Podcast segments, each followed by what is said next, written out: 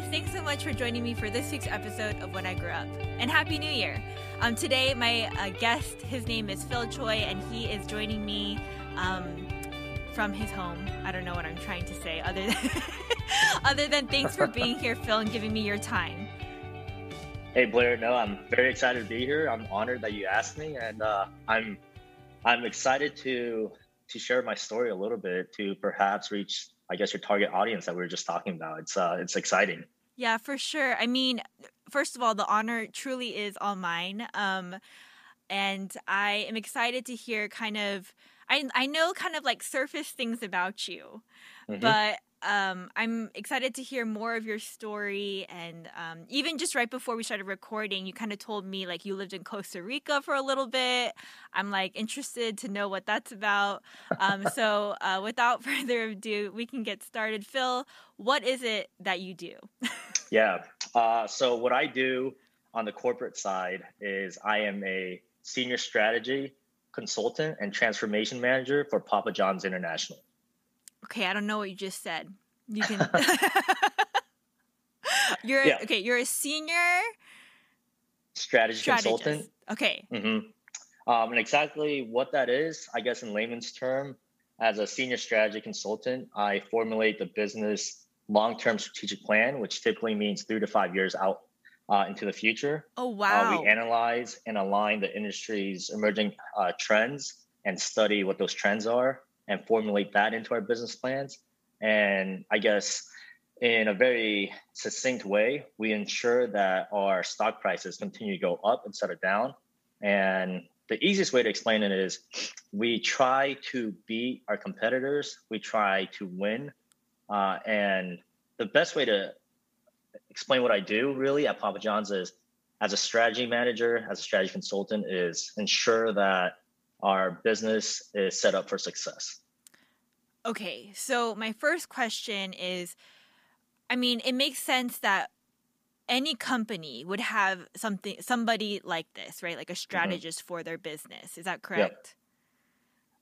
I would say most companies, yes. Uh, you'd be surprised how many companies don't. Papa John's, in its 40 year history, it's a publicly traded company, uh, has not had a strategy or transformation office in the past. So um, again, it's a publicly traded company. We report all our numbers uh, to obviously the New York Stock Exchange and uh, to Wall Street. But in the past, they have operated almost like a uh, entrepreneur company. Um, one person's his voice, the former CEO John Schnatter, mm-hmm. it was his way or the highway. Now we're finally transforming. We're really uh, emerging into a company that is trying to formulate business models, business thoughts, and really trying to strategize for the future. I uh, see. again, in the past, it's been really his way. Um, now, under new leadership, we're really trying to kind of emerge into into modern uh, technology, uh, into a easier business model, so on and so forth. I see. Okay, so Phil, I'm so sorry. My personality, I'm really an extroverted thinker, so I have mm-hmm. to like kind of process out loud.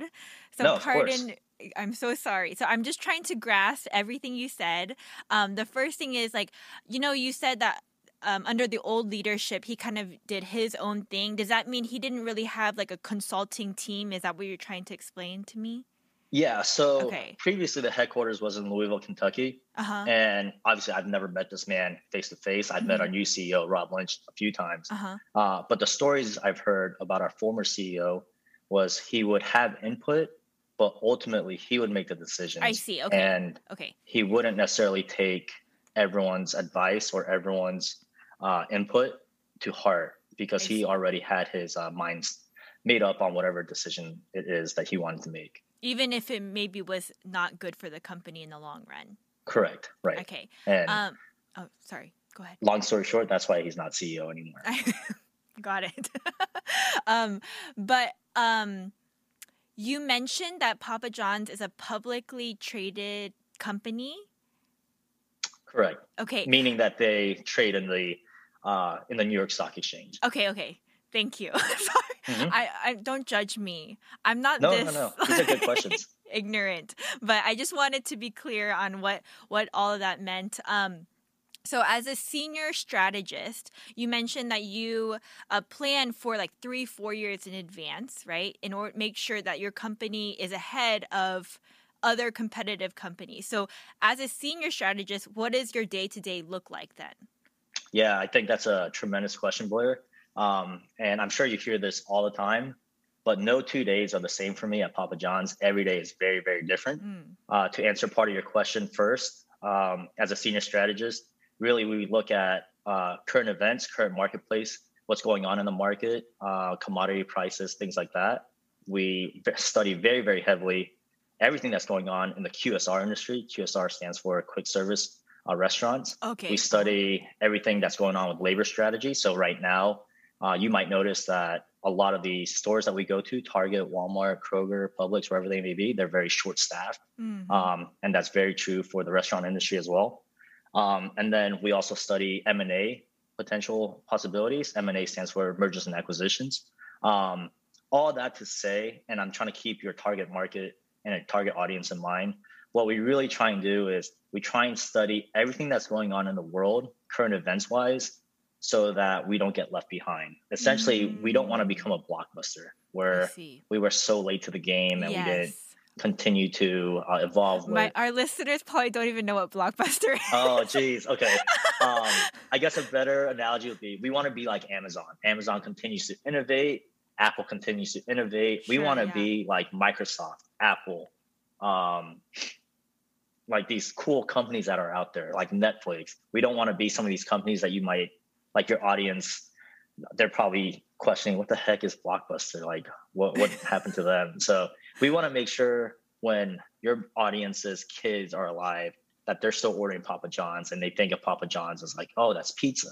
Cool. I want to order pizza too. Interesting. Okay. So now I'm like kind of excited here because it's like, how is Papa John's going to be innovative? Like, no. are you allowed to share maybe some examples of what the future of pizza could look like?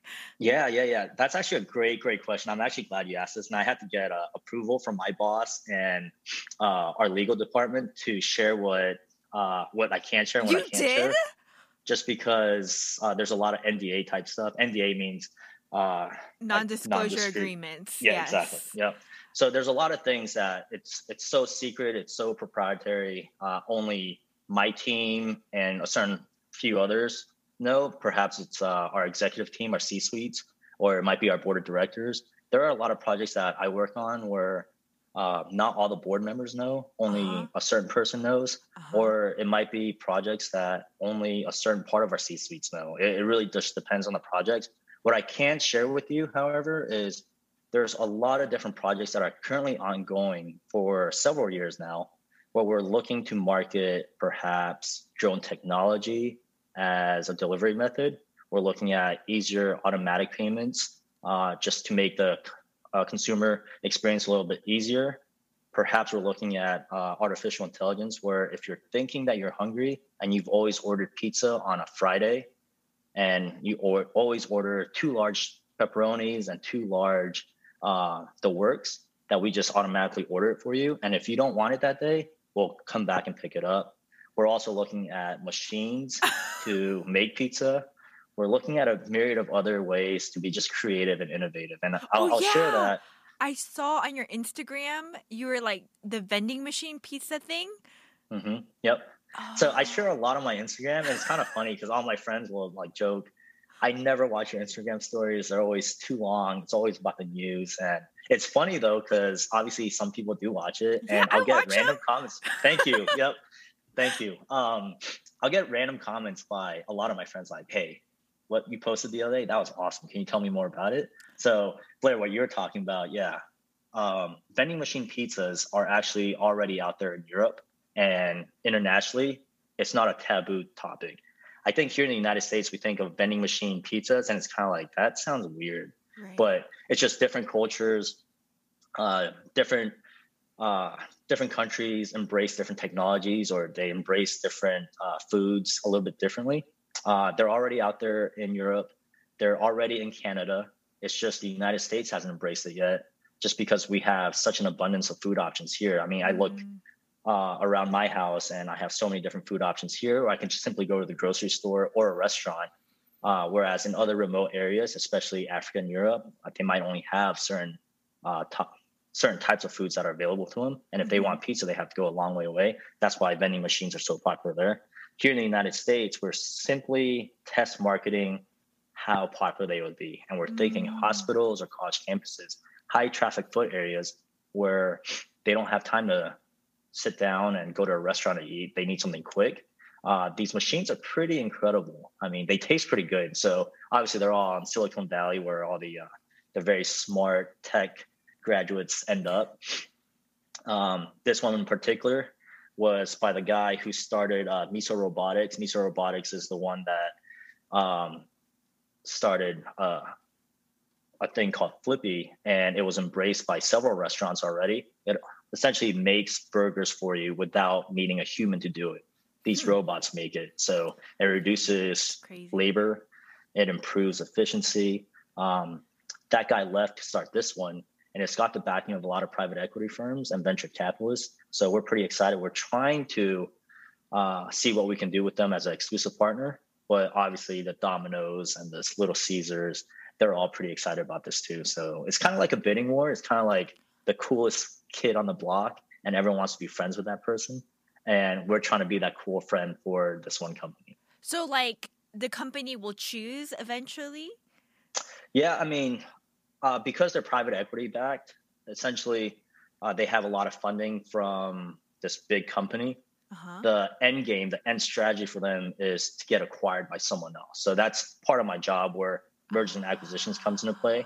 Uh, the question for us is how quickly can we scale this and how quickly can they scale all these different machines to the point where we can mass produce these all over, let's say Atlanta or uh-huh. Dallas or uh-huh. Los Angeles. Um, that's a question that we have to come to figure out. Um, and obviously, marketing has to come involved, and the HR team has to come involved because there's a labor component to this. And then the government has to come in mm. because we don't want to be that company that puts a bunch of people, working class Americans, out of work.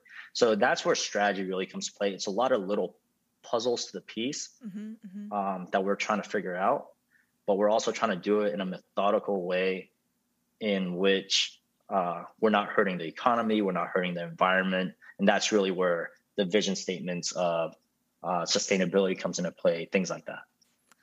That's insane, man. I mean, I Phil, I really appreciate you even like taking the time to like uh, talk to your company about what you can and cannot share. It means a lot to me. Um, and the drone thing, wait, so like for real though, like I'm like so behind. Like I like I'm sure if you told David all this, which maybe you mm-hmm. guys already talked about it, he'd be like, "Yeah, like that's of course, like of course there's going to be drones delivery." But for me, I'm like, "That's crazy!" like, but no, Blair, I'm I'm kind of like you. I'm I'm a laggard when it comes to like technology and stuff right. like that. Like I still have the iPhone 11. I look around, all my friends have the iPhone 13, and they're like, "Yo, check this out with the camera views and stuff like that." I'm still old school, where like all I need my phone to do is can I call people? Can I text people? And can I search something on the internet? Me too. So me too. Yes. I'm I'm very simplistic in that regard. Uh, but yeah, drone technology, and again, this is one of the topics I can't go too much into detail about uh-huh. because it's still under like FAA approval okay. status and whatnot. What I can tell you is Domino's is testing something, and they're testing more something more so with uh, ground deliveries, uh, okay. uh, robotic. Um, and then Little Caesars came out with hot lockers. Essentially, keeps your pizza really hot until you pick it up and you punch in this code that they text you.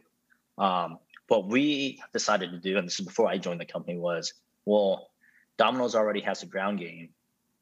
Uh, Little Caesars has, I guess, the home base, if you will, and this is kind of like military strategy. Okay. Our thing was, well, let's take the air, and our thinking was, um, it's very difficult to get approval and funding and everything else to go perfectly for ground deliveries through automation. Um, UPS is trying this, Amazon is trying this, so many Apple's kind of trying this also. For us, there's less regulation when it comes to the air FAA regulations, mm-hmm. federal air. I don't even know what they stand for, to be honest with you. Mm-hmm, mm-hmm. Um, and the team that we partnered with, they were government contractors uh, that worked with the military, and they had a lot of connections with um, the FAA already. So we were able to really partner with them and kind of bypass uh, a lot of the more stringent processes of getting things approved.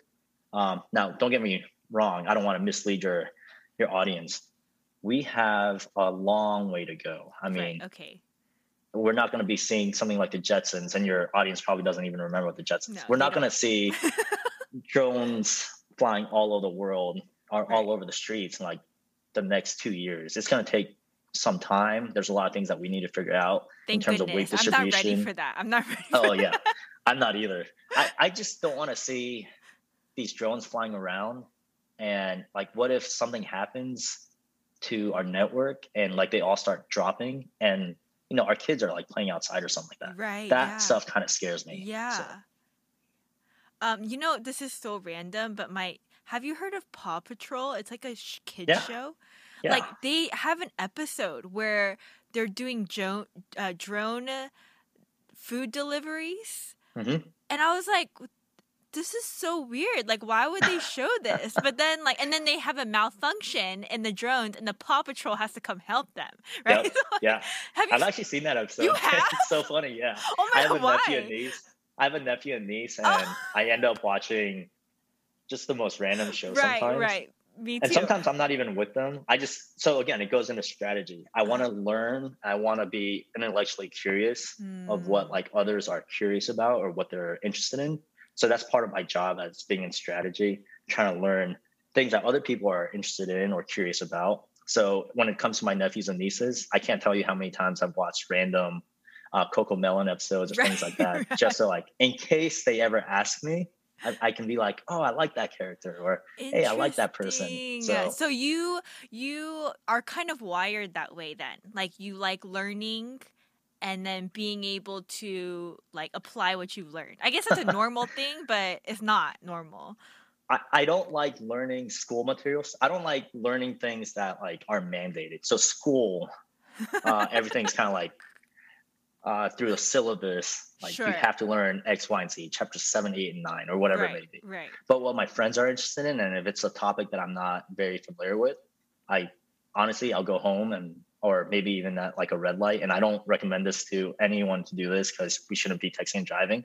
But if someone says something that I don't know anything about, I'll make a mental note or I'll type something on my phone, and I'll be at home kind of reading about things. Like Nicole will tell you um, the way I think is Uh-huh. differently. And sometimes like my friends will say that and I take it like, man, that makes me sound weird. But they're like, no, no, no, it's not a weird thing. It's like you're just you just think differently. I see. Um, I think it's from my time in the military. We just had to learn to think outside the box a lot to problem solve.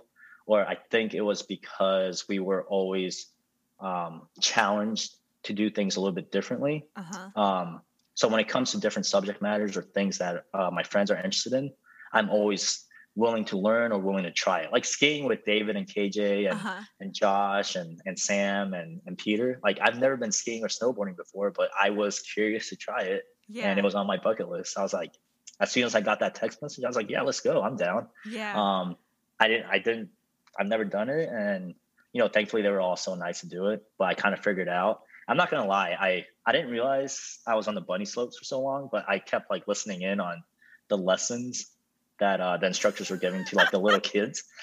That's awesome, man. so like the instructors were like, "Hey, don't forget the pizza." Oh, Yes, so the ironic that we're talking That's about Papa. John's. But I was like, okay, let me try that next. And then they were like, hey, use the blades of the sides of your skis. And I was like, okay. But I felt really cheap. I didn't realize they were uh, supposed to pay for those uh, for those no, uh, man, tutors or the so trainers. smart. That's so wise. so I was like, okay, let me try that next. But it goes all back to like just being curious and being just like interested in and stuff like that. So Yeah, Yeah. yeah, for sure, man. Man, I I love all of that. I mean, Nicole. Uh, for those of you that don't know, Nicole is my friend and Phil's girlfriend. Um, Mm-hmm. um, but what I was gonna say is, I think I've heard bits and pieces of what Nicole tells me, what even David told me through your time um, on the trip together. Um, yeah, you it's you seem like a a thinker that thinks a little differently and i i kept telling david and nicole like man we need more guys like him because like for real but then it makes sense too like the whole strategy thing like thinking for the future doing finding the best and efficient way possible mm-hmm. to make things mm-hmm. work um, makes complete sense. And I want to go back to like even your time in the military, but before we jump into that part of your life, so um, how can you take me back to like high school, like maybe your senior year? Um, yeah. I don't know like you know after high school you kind of have to start deciding what you're going to do with your future uh, what did that mm-hmm. look like for you yeah so i grew up um, in alpharetta georgia i went to centennial high school um, we didn't have class rankings or maybe i was so like average that my class ranking didn't matter but i was all i was in all ap honors and uh, like high level courses and up until my junior year my parents were pushing me to go to you know your Harvards and your Dukes. Duke is where my dad went. Mm. Uh, so very much so, probably like your youth group students, uh, if they're first generation Koreans Americans, uh, to go to the best Ivy League school if possible. Um, unfortunately, I didn't have the grades to do that, so I ended up going on an ROTC scholarship, and I knew that was the the path that I was going to make. And it was also a promise I made to my mom uh, after 9/11. And again, I'm trying to keep your audience in mind. Maybe some of your youth group students are too young to even know what uh, September 11th meant for our country and for me personally. But uh, if we're thinking about your your more college uh, graduate students, perhaps uh, maybe they they're old enough to know what 9/11 was. But I mean, in high school, I'm sure they're learning about 9/11 in their history books now. Yeah, so. yeah. So during 9/11, um, I was in seventh grade. Uh, in advanced math, and I just remember. Do you remember back in middle school when you and I were like in middle school, not when electronics was a big thing. When we had a yeah. substitute teacher, and then we, we had, had, to, to like, and we were the TVs were on that day. Yeah, exactly. Yes. So we had a substitute teacher, and um, she was taking attendance, and then everyone wanted to get out of class, so we raised our hands, and we yeah. had to walk the attendance slip to the front office. Mm-hmm. So I got selected, and I just remember no one was paying attention to me. And I was like, mm-hmm. what is going on? Mm-hmm. And they were all crying. Oh my gosh, I'm getting goosebumps right now. Me too. Um, and it, it was just this eerie feeling because you know I knew something was wrong just based on their reaction and their lack of attention to all the students who were there trying to turn in their uh, attendance slips. And again, for the students who uh, don't know what an attendance slip is, we didn't have electronics back then, so we had to write everything with pen and paper. But uh, finally, someone paid attention to me, and then we just heard the scream and we saw that second plane hit that tower. Yeah. Oh my and gosh. then, um, yeah, I'm getting goosebumps too, Blair. um, and that's kind of when I knew something was wrong. Yeah. Um, a little bit more background story. Uh, both my grandparents were in the military. My grandfather on my dad's side served in the U.S. Army.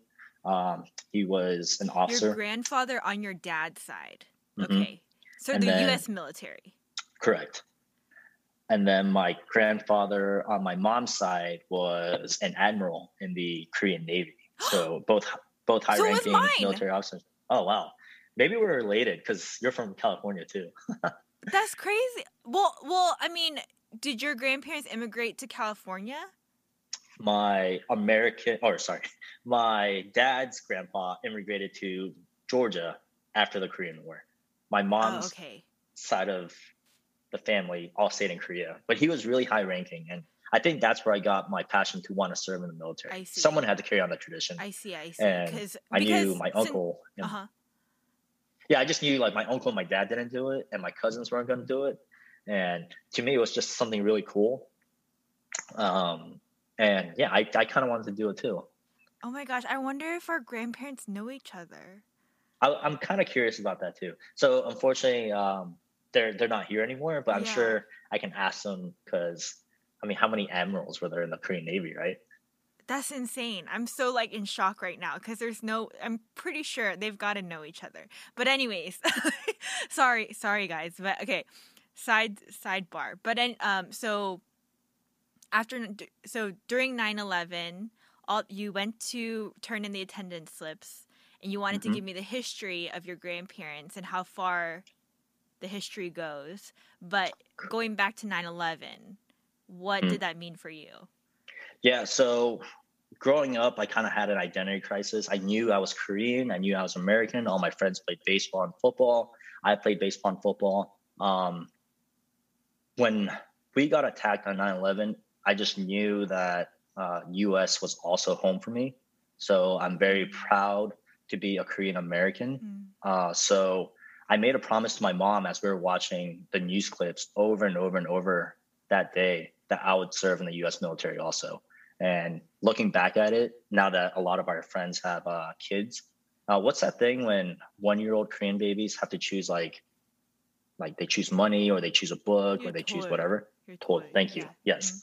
Uh, my mom told me that's funny because during your toll, you you chose like the I chose something military. I, I don't know what the exact Oh, item was. Interesting. So my mom kind of shared that story with me. I, I made her a promise that day that um, I would serve in our military. And going back to your original question, back to high school, senior year of high school, I was getting accepted to different colleges, but I knew I wanted to join the military at some point by way of ROTC. hmm So I knew I wanted to accept the ROTC scholarship. I got a few scholarships here and there. Uh, ultimately, I got the one that I wanted, which was a former military college. And as you probably know, Blair, I'm very passionate, um, very loud Clemson fan. So that's kind of where I ended up in It's all college. It- No, I'm just kidding.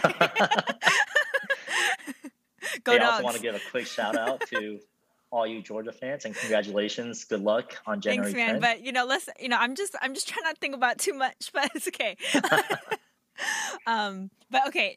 So you got a. You got your scholarship to Clemson. Mhm. That's amazing. It's amazing. Mhm. Um, okay, so you, when you. So okay, actually, I have a question about that. An ROTC scholarship. Um, what does that require of you once you enter college? Yeah. So it requires a specific uh, physical expectation, is the right term. Um, you are mandated and required to pass certain physical tests. hmm You are required to pass and maintain a certain uh, level of courses. hmm And then, of course, you have to take a lot of military courses. Okay. Uh, so at Clemson, my freshman year, I had to take a lot of business courses.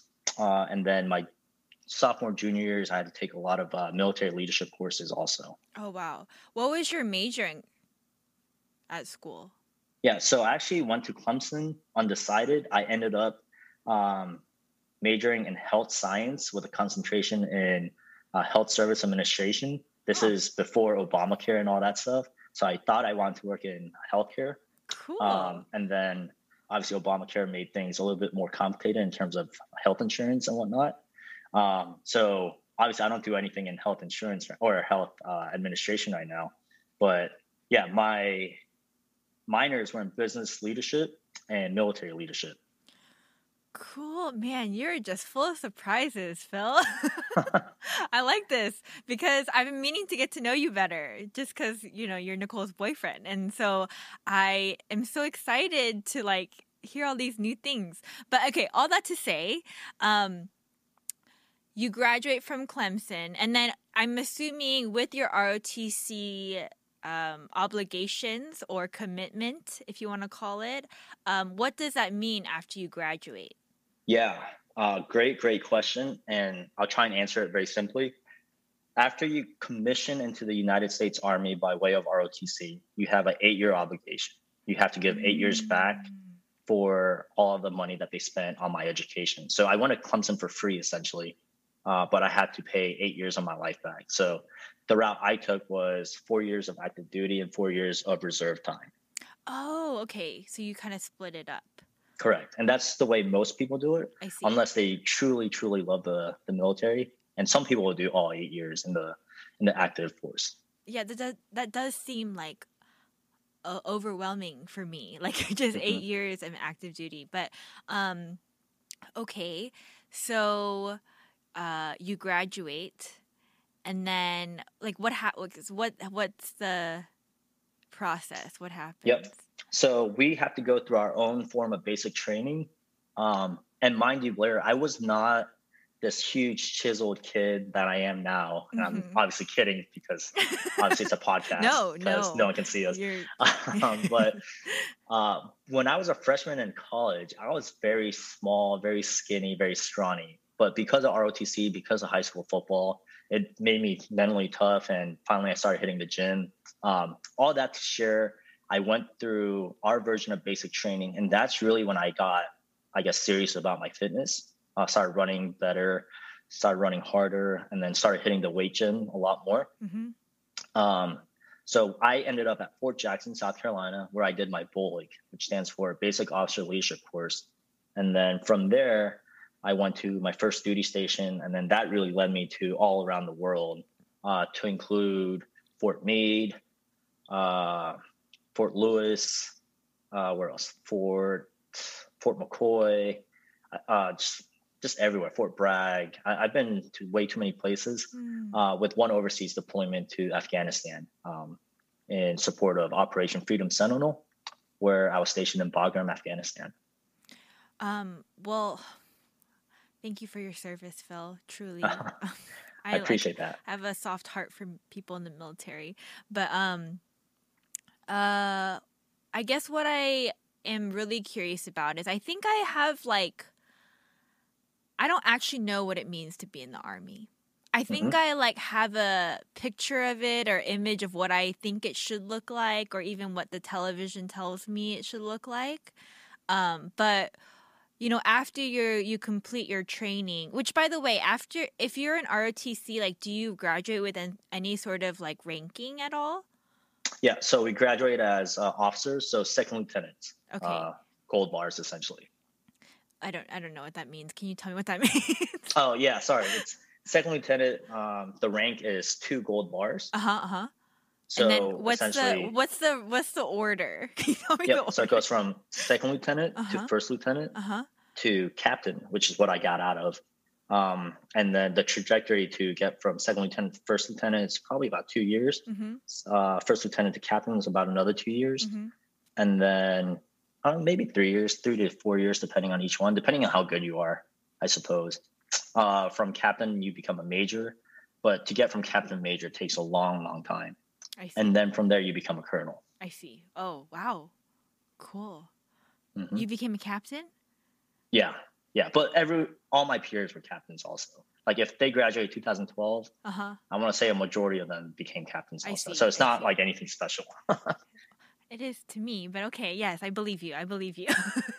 but um okay. So all that to say, like what does it look like to be in the army? I don't I know that's like a really general question. I don't know how else to ask it. Yeah, so uh, for me, it really depended on my duty station okay. and what my jobs, roles, and responsibilities were. But on a typical day, you wake up at 0530 um, to use military time, which of course in civilian time is also 530. Um, you wake up, you do PT, physical training, which uh, depending on the group that you're with or depending on the unit you're with, uh, it just varies. So if you're in an airborne unit, you do a lot of running. If you're in just a regular stateside mobilization or deployment, it might mean more weight training. Um, when we are in Afghanistan, it meant a lot of running because that's all we could do. Mm. Uh, long story short, you wake up at 5:30, you work out, you run, uh, you have a little bit of downtime to shower, personal hygiene, things like that. My first meeting was typically at about 0730. Uh, because I was an officer, I was always in commander's update briefings, Cubs, mm-hmm. or battalion update briefings, or depending on the unit again, uh, brigade update briefings, which would typically give us some sort of scenario planning or some sort of, I guess, agenda for the day. Um, Blair, you're doing this. David, you're doing X, Y, and Z. Phillip Choi, you're doing one, two, three, four, and five. So we got our task or to do list, if you will. And then from there, it was just a lot of meetings. Mm-hmm. Uh, I always try to be a an officer that looked out after my soldiers. And I know that sounds kind of cliche, but I would always go around after my meetings just to see how my soldiers were doing. Hey, how's the family? Did you watch the game last night? Like, yo, what'd you think of Kobe or what'd you think of LeBron or whatever? Just shoot the crap with the uh, with the soldiers. Um, mm-hmm. Just have fun with them. Let them know that you're human. Also, there's a divide between officers and enlisted soldiers where, um, typically officers only hang out with officers. And enlisted only hang out with enlisted. Mm-hmm. I try to never be that way. I want to be with my soldiers regardless of rank. Mm-hmm. Obviously, the respect factor is always there, but to always be accessible to them, have an open door policy. Um, it's incredible how many uh, personal issues some of these soldiers are going through, mm-hmm. and they just don't open up. But long story short, Uh, that was what my typical day looked like. Uh, after all my meetings, let's say it's 16, 17, 1800, uh, I'd wind down. We'd all go to MWR. Uh, that's morale, welfare, and recreation. Watch a movie. Uh, a lot of them played video games. Uh, me and my buddies, we would go play basketball, play volleyball, just hang out, um, just wind down a little bit. Mm-hmm. There were times when sometimes every two weeks where we would have to provide night guard or fire shift or something like that. And that just means uh, we have to stay up later than everyone else and just take turns making sure like the bad guys or the enemies don't come creeping up and stuff like that. Mm-hmm. Just stuff like that. Um, that was like a typical day, but no day in the military is the same either. Uh, mm-hmm. It's as structured as the military is, every day was very different. And there's always some sort of fire drill. Mm. So, you know, your commitment to uh, joining the military um, and, you know, just what we experienced during 9 11, all those things, um, did you enjoy it? Yeah. I look back and, like, I'm trying to be very careful because I know Nicole will listen to this. I miss the guys in my unit a lot. I still talk to them, text them every day. Um, I still get messages from them uh, almost every day. Also, I miss the camaraderie that the the military brings. I was very mm. close with my unit. I was very close with my soldiers. We still mm. talk almost every day. Wow. I miss that kind of bond all the time. Mm. Um, and I'm not saying I don't have it now. I, I have plenty of friends here that I see probably too much, but um, I, I, do miss serving. And there's a part of me that I want to give back. I want to continue to serve. Um, my last assignment was to study the South China Sea, uh, which is obviously a big political, geopolitical issue right now. Uh, but I, I don't want to get too much into that. That I think I can still give back to the Army if they needed my services.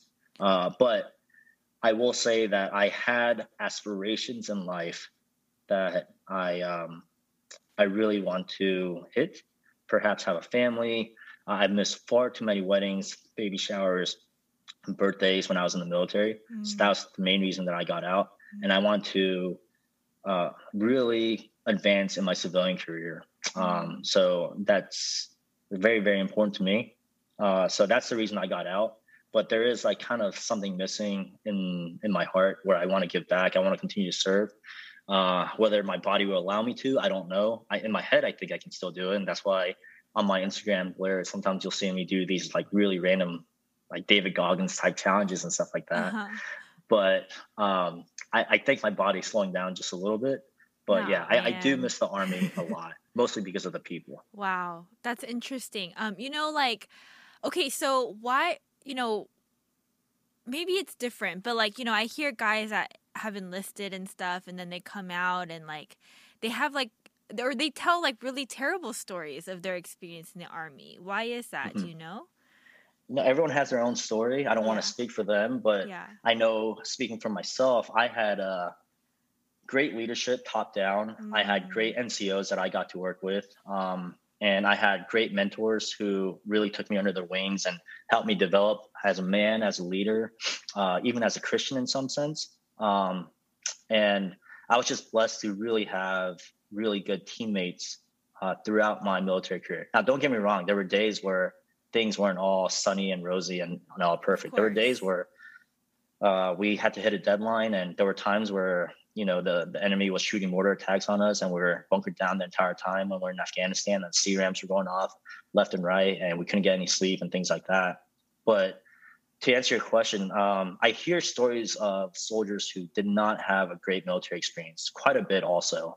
And every time I do hear stuff like that, my heart breaks because the greatest recruiting tool for the United States military are the people, are the soldiers. Right. And when the soldiers don't have a great experience, they're telling that to other people also. Um, I try and be the opposite, where uh, very genuinely and from the bottom of my heart, I had a great experience, and I want to share that to other people. And I hope they give the the military a chance because it's provided so many opportunities for me. It gave me a free education, uh, bachelor's of science, and a master's degree and it's opened the doors to uh, meeting great people. It's allowed me to travel the world. It's allowed me to go to so many different places, and most importantly, it's kind of led me to to this job that I'm at right now, which is Yeah. like kind of the the purpose of this uh this podcast. Yeah, And sorry. I got, I no, got no, no, carried no. I uh, I love I love my time in the military. Um, Mm, and I don't know why they didn't have one, but I know for me, speaking for myself only, of course, I was just very lucky, very blessed. I think. yeah.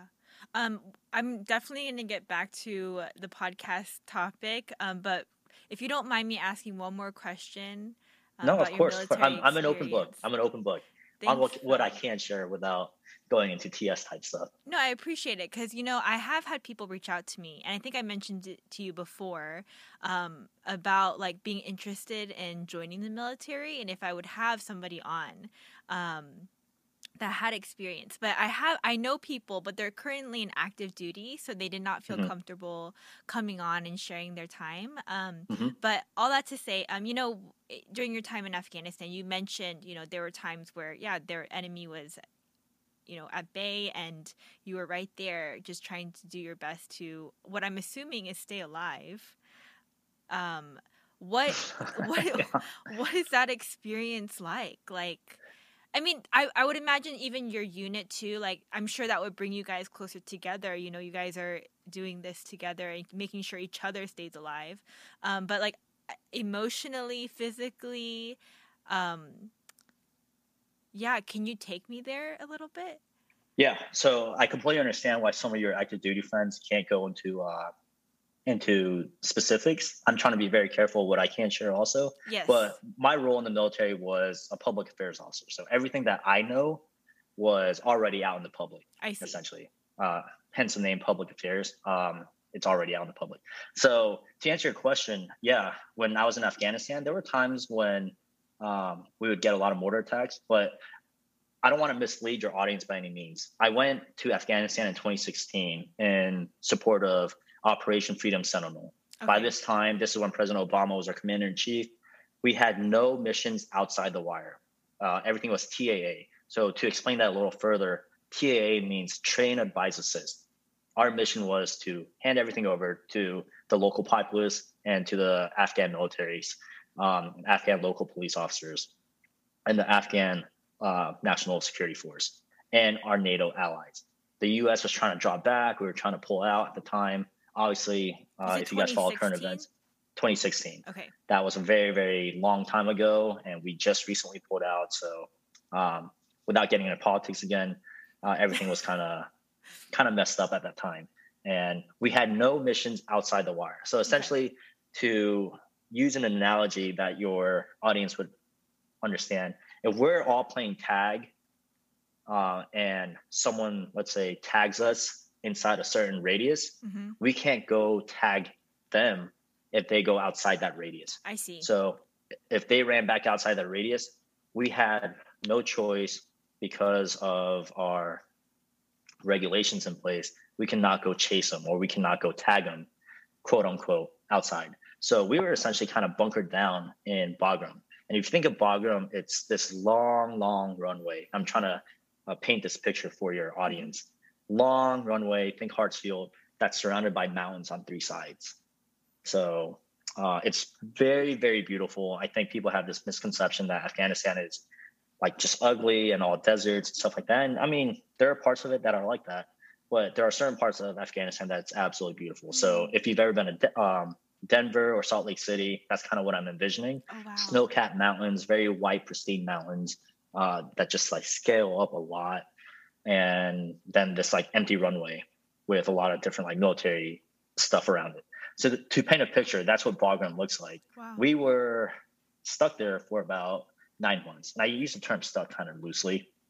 Uh, my mission, I got to go to Kandahar, I got to go to Fob Banti, uh, Fob Gentry, some other places. Uh, but to answer your question, after painting this picture, um, what we did there was essentially train and try to give them the confidence and the equipment necessary to patrol their own people and to win their own war. We were trying to do that. Mm, Again, that was 2016. mm, Uh, we see what's happened this yeah. just this past year. I know we just turned the calendar year to 2022. Everything that happened in 2021. Um, I won't go into too many details, and I don't want to get in trouble by saying something perhaps that I shouldn't. But that's kind of what we did there. I see. I see. Wow. Okay, I shouldn't say anything either. Then. No, no, no. Yeah, I'll tell you when I can't answer anything. Uh, no, no, no. Um, thank you for sharing that, Phil. I really, again, really appreciate it and your transparency. Um, so after you uh, leave active du- duty and you go to the reserves, uh, what does mm-hmm. the reserves look like? Yeah, so the reserves, Blair, this is such a good question. Um, I think this is very important for your uh, for your audience, especially those who want to join the military, especially the reserve component need to mm-hmm. hear. Me personally, I had a very hard time balancing everything. Uh, I had a civilian job. I was working at Home Depot at the time as an account executive, and then I moved over to a new job. All the meanwhile, I was trying to balance time with friends and family. Um, I was trying to balance, you know, my own personal social life. I was trying to balance my military duties at the same time. Uh, the thing that most people don't understand with the reserve component, if you're an officer and if you're a high ranking NCO, is you have to do everything that the active duty does on your own time with one battle assembly or one weekend, essentially. So all the paperwork and all the administrative stuff that active duty has essentially 30 days to do at any point in time. I had to figure out a way to do that for my unit uh, in one weekend's time or on their own personal time. Uh, we also have to consider that not all these soldiers are uh, extremely well off or that they don't have the resources. So sometimes they don't have a computer, or sometimes they don't have the security clearance, or sometimes they don't have the network capabilities to log on to uh, some of these top secret or TS uh, sites that we need to get into. So it's it's a hodgepodge of trying to get very creative, trying to figure out a way to problem solve to ensure that we accomplish the mission. Uh, but I I found it very difficult to balance everything because again the reason that I got out of active duty or that I got out of the army was spend time with family, make it to these events that I kept missing because of the army. I found myself still missing these events. Mm-hmm. Um, I, I, just had a very difficult time. And Blair, you know me, I have a very hard time saying no to anyone.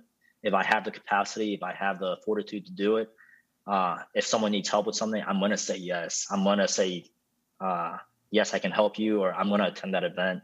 Uh, and that's something that I really struggled with because I was just burnt out at work and I was burnt out with the military and I wasn't the best friend. I wasn't the best brother. I was just doing everything kind of halfway and I wasn't doing everything at 100%. And mm. it was just weighing on me. Mm. Wow, that's interesting. That I, you know, I just assumed the reserves like it would just be easier, but uh, I did too. I thought it'd be like just easy going. It's just one week in a month, two right. weeks out of the year. But uh, it was so much harder for me. And again, maybe it was me personally, just because sure, sure. as an officer, right, right, you're in charge of like this 30 man unit and so on That's and so crazy. forth. That's crazy. That's crazy. Yeah. I mean, being at the top is not an easy thing. You know, it's also a mm-hmm. very lonely thing, but that's another conversation. But anyways, um, um, okay, so like you know, you mentioned you're working at Home Depot um, as an mm-hmm. account mm-hmm. executive. Is that what you said? Correct. Yeah. Um, like, so you've kind of always been in this business world. It sounds like, like working yeah. with numbers and things like that. Uh, I'll be the first to admit I'm not a strong numbers person. I'm not a quantitative person. Okay. Um, I much prefer presenting and doing the due diligence and research behind things, and really creating the story behind things. So I worked at the Home Depot by way of an acquisition. Home Depot bought a company called Interline Brands. And then that's how I worked at the Home Depot. And I've always had this fascination with Atlanta based headquarters. So okay. Coca Cola, Chick fil A, Delta, uh, obviously Depot. Papa John's now, Home Depot, like anything Atlanta, I'm very passionate about. Uh, some of my friends were giving me a hard time. Nicole was giving me a hard time about my tattoo that has like Georgia on it. And they were saying like Phil is an ambassador for Atlanta. And uh, I mean, they're not wrong. I love the city. Anytime my college buddies and I get together, I'm always trying to one up them in whatever state they're from yeah. and stuff like that. I'm just very passionate about our state. I love, I love, I love Georgia. I love Atlanta. I, I think we're we've got low in, uh, low income taxes. We've got great schools, beautiful houses, good bang for your buck. We have four seasons. We're only a few hours away from the beach, from the mountains. I just love everything about Atlanta except for our traffic. Holy crap! I so. thought I loved Atlanta, but you really. hey, Y'all come move to Atlanta, okay? it's the place to be. Phil says so.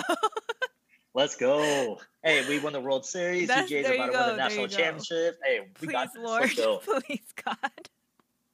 but um, uh, what were they saying? Oh yes. Okay. So, but but what I want to know is then like with all of that and being in the reserves and the military and all these things, like how did you? I mean, have you always been in strategy? I know right before this you were at UPS, right? Before Papa John's. So, um, this is actually a perfect segue, and I'm actually really glad that you asked me everything about the military because it perfectly segues to the next chapter of my life, if you will. Mhm.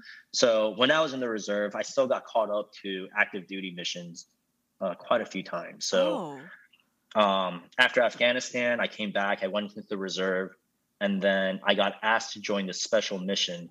Um, and this is when uh, President Trump was in office as our commander in chief, and we thought we were going to go to war with North Korea. This is 2018 timeframe, if you Yes, remember I everything that was going on there. So geopolitically, everything was going on, and um, yeah, we thought North Korea was the thing to do, or the next frontier, or the next war. And we were already in Iraq and Afghanistan and Syria, um, parts of different other places. But we had to start getting ready for North Korea because they had all these nuclear attacks, and Kim Jong Un was doing things and saying things, and he was kind of being provocative towards Taiwan and South Korea and Japan. Um, and essentially, to summarize, uh, we had to get ready for uh, what we thought was a war with North Korea. So um, I got called up for a special mission at Fort McCoy, Wisconsin. Uh, Wisconsin obviously is very cold weather. The terrain is what we thought would emulate North Korean uh, terrain, also, or South Korean terrain, or Taiwan terrain, or things like that. Uh, so my mission there was to train Army Reserve soldiers uh, for. I'm trying to be very careful with my words. Train them with the equipment that they would use and the ammunition that they would use uh, if we were to go go to war with North Korea. I'm trying not to use a three. I'm trying not to use a three-letter word just in case you don't want me to use it. Um, that A like makes it three- sound like pew pew pew. Oh, oh, okay. Yeah. um, it's okay. You can use that word, but um, Okay. You're talking about a gun. yeah. okay. Um, uh, no, my my face, and like I'm I'm just so like amazed by the situation. okay, so okay, um, before we get back into what we're supposed to be talking about, um, the reason I'm like so into this conversation right now is because anyone that really knows me, I am actually like uh, very American and I love America and I love the military. I love organized things that Mhm. have a goal and like it's just like there's so much passion behind it. That's why I like, you know, team sports and like I love the Yeah. military and like things like that. And so right and like I love I love when it's like efficient. Right? Like I Mhm. I love when things are planned and then you do some you're actively doing something about it to reach a goal. So like this what you're talking about, I'm like, wow, that's so cool. I'm making it sound really cool, but like all my buddies, if they listen to this, they're gonna be Uh-huh. like, dude, everyone's gonna think like X, Y, and Z, but really, you didn't do anything. They're gonna give me such a hard time. okay, that's- so That's just the way guys are, you know. Okay, we always but give each other a hard time. all that to say, your time in Wisconsin was kind of like uh, you're saying is a good segue, right? To like yes. being a strategist. So after that time, like so not I mean, we didn't go to war. Um, hmm but how long were you in Wisconsin? Uh, I was there for about six months, and then I got caught time. up to Fort Meade, and then. So then you the just had to drop everything? Uh, well, yes and no. They gave me a heads up. So I got caught up by uh, one of my mentors in Afghanistan. Okay. So essentially, uh, to use a football analogy that you might understand, when Kirby Smart got the UGA job, he wanted to bring in his own coaches, his own staff, right? right, right. Because he trusts them and they know him, he knows them. Same thing in the military. When a commander gets appointed a position, he's going to bring in his own staff, someone they trust, someone he really, someone he or she uh, really can depend on. And the same thing happened for Operation Cold Steel 2. That's the the mission that we're on. Oh. Operation Cold Steel 2 was this, the largest Army Reserve gunfire uh, exercise in the U.S. Army Reserve history, and they need a HHC commander. So my commander hired someone, and that person he hired asked me to come aboard because he trusted me, and I was made the HHC commander. And that's really where I kind of learned a lot of strategy, how to think ahead, how to think uh, succession planning, um, just everything that kind of goes along with strategy from a military side. Uh-huh. And then I guess we did and I'm trying to not sound like uh, very cocky, but I'm trying to sound very humble. But we did a good job. Uh, we got a lot of recognition, and I got called up to Fort Meade, uh, Maryland, where I went to PAQC, Public Affairs Qualification Course, uh-huh. and then from there, uh, we got a little bit of experience at the Pentagon. Um, and for those who don't know, Pentagon is the ultimate military strategy think tank or uh, military, I guess, headquarters, if you will. Um, as a captain, I was very, very low, even though I was a military officer. Um, but it was such a tremendous learning opportunity, and I just try to absorb everything. And that's really where I got my experience thinking about the South China Sea, thinking about um, how to say things, what not to say, um, things like that. Wow. So,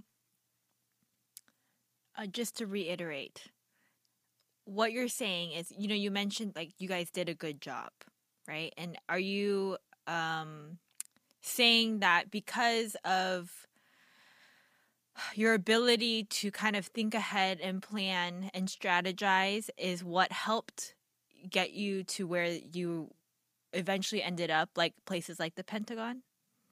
Yeah. So, uh, just for clarification, I don't think I did a good job. I think my team did a phenomenal job. Oh, Phil, I, I, don't, I, don't, want to take the credit. uh, it was all them. Uh, I wouldn't have been anywhere near as successful without them. But to answer your original question, I do think the lessons that we've learned from Operation Cold Steel 2 helped us tremendously to ensure that we were ready to fight tonight in case we had to go to war with North Korea.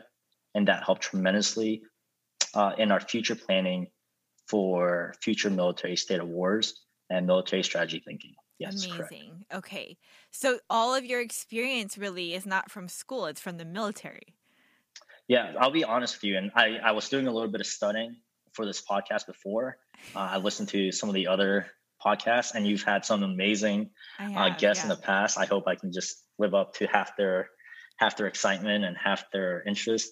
Um, I, I think a general consensus that I've heard from a lot of them, and I, I was listening to David's also, was I don't know how much I retained from school. Mm. College taught me how to think and where to mm-hmm. find resources. I don't, I can't retain or remember, you know, what I learned in in biology 103 right, or right. health service administration 501 and you know anything like that like maybe i remember a teacher or i remember a lot of my classmates uh, loved the people at college. I can't remember the specifics, but college taught me how to think. Mm. The experiences that I've gotten from a job and then from the military have led me to where I am today. Mm. And by no hmm. means am I saying I did everything right. I've made a lot of mistakes along the way. Uh, some worse than others, but uh, thankfully nothing too catastrophic. Um, but I like to think, and I'm always a half glass full kind of guy. Um, it's led me to where I am at right now. Mm. Um, and so I don't regret them, if that makes any sense. No, it makes perfect sense. That's awesome. Um, so your current job as a strat- um, senior strategist at Papa John's, um, is there anything that, or what do you like the least about your job? You know, I don't know if there's anything I don't like. Um, I love what I do, and Nicole and I were kind of joking about this. Uh, I was asking her in the car to ask me really tough questions. And uh-huh. then she asked me this question. Uh-huh. And I was like, yeah, there's nothing I don't like. The only thing, if I have to share something just for the sake of answering, there are times where I have to work 60, 70, 80 hours a week. Um, so usually there's something pressing or a deadline coming up, or uh, the board of directors really want to get an update on a certain project. And we just don't have all the information. So you know there's there's a scramble to get things done there's a sprint that we need to get done that's the only thing i would dislike mm-hmm. but even in those hardworking hours and hardworking days and nights sometimes there's something fun about it too because i think there's a challenge and again to think a little bit differently um, there's a beauty in things that are not easy. Uh, one of the quotes that I've always heard from one of my mentors is, "If it was easy, then everyone would do it," uh, and I've always kind of embraced that. If it was easy, then everyone would jump on the project, but most times people shy away from very difficult things. Mm. Uh, so yeah, I, to answer your question, the only thing I don't like is how difficult some of the hours are sometimes. Yeah, yeah. You know, something that came to mind as you were ex- you were saying that answer was um I should have asked you this at the top of the interview, but I it slipped my mind. Um like could you take me through like a typical I don't know, like process of strategy like because so say there's like um I mean, I guess you told me that the the goal is always similar, right? Like you want to find the the best way to be the best and mm-hmm. ahead of everybody else.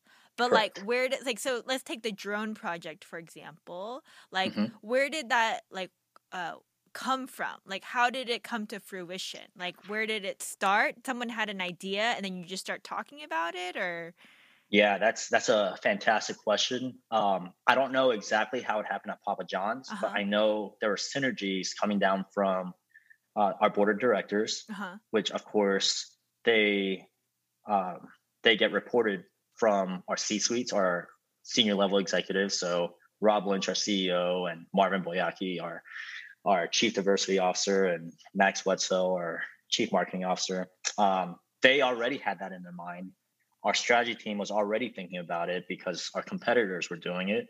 Um, and we saw so many others trying to look into the foray and look into the future of what uh, what drone deliveries would look like. To answer your question, how did it come about? Uh, it's something that we were all discussing. Uh, who came up with the idea first? I'm not entirely sure. But anything in strategy, if we have a new idea, it might be coming from the top down, or it might be coming from our team we do our due diligence, we do our research, we do our market analysis, and then we send it up to our C suites, to our chief people officers. And then from there, if they like the idea, they would report it up to the board of directors. So, really, our okay, job is really a lot of synergies between uh, senior level executives, uh, thinking what they're thinking, understanding what they want to do in the future, and how do we go about executing whatever that is. Got it. And so, your job really is to um, take the ideas, see if it's possible, do the due diligence, the research, and then um, report back. Is what you're saying? Correct. Yep. Awesome. And then communicate down that down all the way down to everyone in the business unit level, uh-huh, or uh-huh. communicate that out, or help coach communicate that out to uh, external players also. Oh, cool. This is cool. Do you happen to know your Myers Briggs personality test? Yeah, it's uh ENTJ, I want to say. ENT. Oh, that seems spot on. That seems right on. Like, because I, I really like Myers Briggs, but that seems mm-hmm. pretty spot on for your job. it's funny that you asked that. We were just talking about Myers Briggs personality test today. Oh, really? And, um, yeah, everyone on our team is E we have to be ease because we present so much uh-huh. to different teams and to our senior level executives. I'm not saying introverted people can't present. Oh yes, but mm-hmm. um, there's just so much conversation that has to take place uh, naturally and enthusiastically with them. Uh, so yeah, I think everyone on our team is definitely an E. Uh-huh. Uh, my boss, who's a former McKinsey guy, very vocal about being uh, uh, ENFJ. I want to say he is ENFJ. So yeah, but you'll find that McKinsey people are very proud of whatever they are. Yeah. They're, just, they're so proud about everything. That's funny. Um, okay, so I asked you what you like least. What do you like most about what you do? Yeah, I love this question actually. So let me take a quick second to think about this. What I love most about my job, you know, it's very exciting as a strategy consultant to be able to map out the company's uh, future three to five years out. And what that means in this changing environment with so much changing technology and uh, geopolitics coming into play almost on a daily basis, there's a true challenge to that, but that's a lot of fun. Mm. What's exciting to me and what I like most about it at Papa John's is in this company's about 40 year history, they've never had a strategy or transformation office. So we're really, and my team of Rob, Andrew, and I, uh, we're really setting, I guess, a trailblazing path to new processes and uh, new innovative way of thinking and new processes really um, and people come up to us and you know we get complimented quite a bit on wow i can't believe we've never done this in the past mm-hmm. and to mm. us we think it's just ludicrous that they've never had a process in the past uh, just because you know it's papa john's it's a fairly big company yeah um, so the fact that we get to set the way the tone um, the cadence and really the process of essentially everything from supply chain to the way our meetings are run to uh, succession planning, anything HR, marketing, uh, finance related. We're just kind of rewriting the entire playbook. So there's there's something really fun about that right now. Mm, yeah, that sounds really exciting. Um, not for me personally, but it's but it sounds like something um, a lot of people would enjoy. Um, that's really cool. Um, well, we're coming up on our hour together, and I don't want to take up too much of your time, Phil, but I usually end uh, my conversations with people with any advice. Like, do you have any advice for somebody that maybe is listening right now and have maybe has never heard of this job before, or any life advice at all, or both? Mm, yeah, that's that's such a good question, and I can probably teach a PhD level course on what not to do in life just because I yeah. made so many mistakes in life. So I just want to preface by saying, uh, by no ways did I do everything right in life. Mm. But um, like I mentioned earlier, I don't think if I had to do life over again, I would change anything because I'm very happy, uh, very blessed where where I'm at today. Um, all that to say, I guess if I had to give advice, um, I, I'm, I'm thinking back to the students that I, I'm fortunate enough to mentor at uh, Emory and UGA. And uh, the biggest advice I always tell these students is to, to be intellectually curious, to read daily. And just if you disagree with some something or someone, take a step back and don't try and correct that person. Uh, just try and put yourself in their shoes to try and understand uh, why they think the way they do. Um, and again, I'm not trying to get political, but the best case in point is uh, how divided our country is right now. Mm. And everywhere I see people just continue to attack each other on things that, quite frankly, aren't necessarily important on our everyday lives. Um, I get it if you're very passionate about it, but uh, what I tell these guys is if you're able to read things from the other side, or if you're able to just be curious about why they're passionate about this way or that way, um, it helps us kind of meet in the middle a little bit more. And in a time when our country is so divided, I think that's something that we're sorely, sorely missing. Mm. Um, so my first piece of advice would be just uh, listen more, be intellectually curious, and just try and be more understanding. Um, to piggyback off some of the conversations that you and I were having about the United States military and how passionate you are about being an American and stuff like that, by no means am I an advocate saying that we are the best country. Uh, I I'll be the first to admit that there is a lot that our country and the people of the United States need to fix uh, first. But I truly believe that we are a country that stands for good morals and freedom. Um, and that's the reason I joined the military in the first place. Uh, everything that this country has given back to me and to my family uh, I'm very passionate about that. I will not waver in thinking that uh, what this country stands for is truly for good. That there's a reason why so many people are immigrating into the United States as opposed to leaving. Uh, despite what the media might be saying, despite what all the nasty headlines are saying, people are immigrating into the United States in search of a better life. And to tie this back into the purpose of your podcast, which I, I, I love the mission of what you're trying to do to give an avenue um, to your students of what opportunities are out there. If you put the hard work in there and you you do things right, I think you can make it in this country. I, I don't think I know you will make it in this country. Um, I still believe that if you work hard and you stand for the right things and you do things the right way with a little patience and perseverance, you will make it in this country. And I really want to hit home and resonate that message because I believe in this podcast. I, I, love what you're trying to do, and I believe in everything that this country offers. Um, and then I'll just uh, end with my last piece of advice. Again, I'm a half glass full kind of guy. I try and celebrate the little things in life, uh, no matter how small they are. Uh, my mom passed away at a very early age, at the age of 56. So it really struck home to me and my brother, uh, and we were very close to my mom, uh, just how short life is and how fragile life is. So my last piece of advice is uh, enjoy life and celebrate life's little moments. Mm. Um, life's too short to care about the small things that may take us off and uh, might derail our entire day. If you did a good job on a project, celebrate that. Um, if you you know get on base three times in a softball game, celebrate it. If your team won, if UGA wins, celebrate. Like that's huge. When the Braves won, me and my brother went to almost every game because uh, we just didn't know when when that experience might come back for us. Uh, all that to say, life is too short. Celebrate life, celebrate small accomplishments, definitely celebrate big accomplishments, celebrate them with your friends and your family. Uh, life's just, it's meant to be fun and life's a little bit more fun when, uh, when you get to celebrate those things. So to tie all those things together, I mean, if any of you guys listening out there, you guys got a job in strategy consulting, hey, call me up and we'll celebrate life together. I could not have asked for a better answer.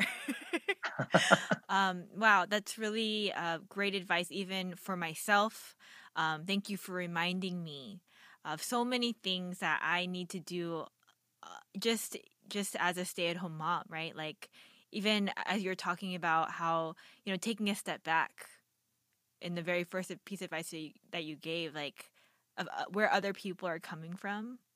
Mm-hmm. Um, that I'm like I'm even thinking of my own children. Like, like yes, I need to understand them. But um, but yeah, and, and um, I'm sorry about your mom. I actually, I think I did know this, but um, yeah, I'm sorry about that. Oh no, thank you, thank you for saying that. Uh, I'm very open about it. I try and be strong for everyone. Yeah. Um, I don't, I don't get sad on like her birthdays or anniversaries or anything. Uh-huh. I try and do something like positive. So um, and you may have seen it on my Instagram. I'll try and like run 11.2. Yeah, you ran. Or like I'll like on her birthday, her birthday was September 18th. I'll mm-hmm. do like a nine mile, 9.18 uh, mile ruck march. And it's pretty cool to see like some friends, like when they see that, they're like, dude, I'm to do that too. I was like, man, that's awesome. Let's go. Let's celebrate yeah, that. Yeah, that's amazing. And um, I love, yes, life is tomorrow is not promised to anybody. And mm-hmm. um, I think we definitely